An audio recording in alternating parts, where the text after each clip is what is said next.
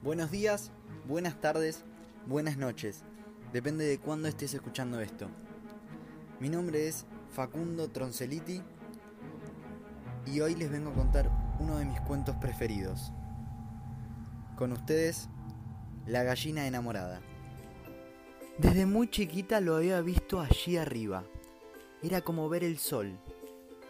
Cuando era una pollita retozona, lo miraba con indiferencia porque estaba más allá del mundo cotidiano, más allá de aquel gallinero donde había por lo menos 100 gallinas.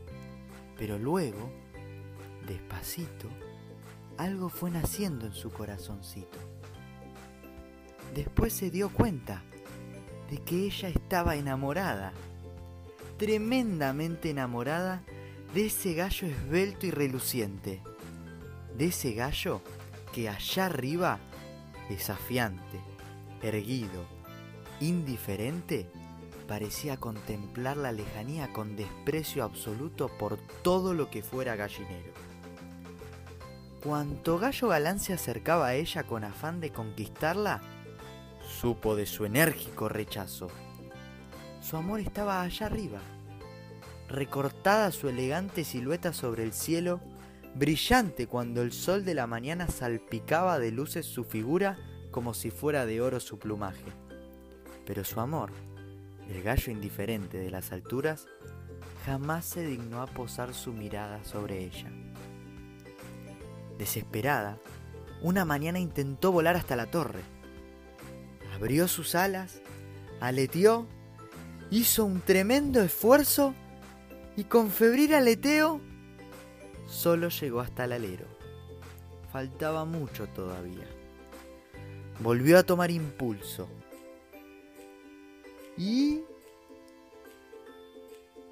cayó grotescamente al suelo. Se sintió tan ridícula y avergonzada que se ocultó en el último rincón del gallinero.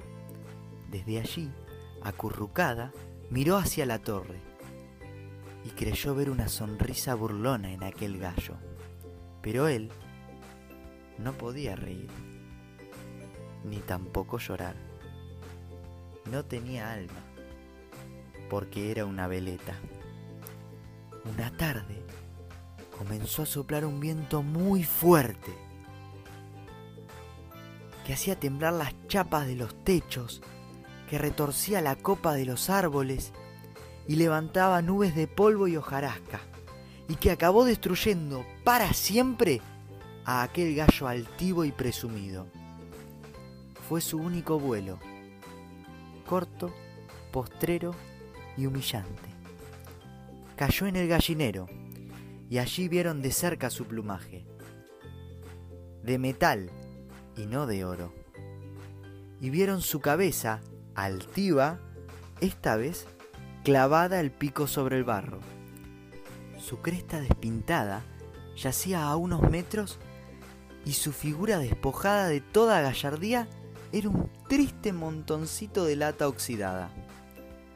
Como cobrándose una vieja deuda, cantó sobre él un gallo verdadero. Y ella, pobrecita, fue a esconder su desgaño en el rincón más oscuro del gallinero. Este es el final. Espero que les haya gustado.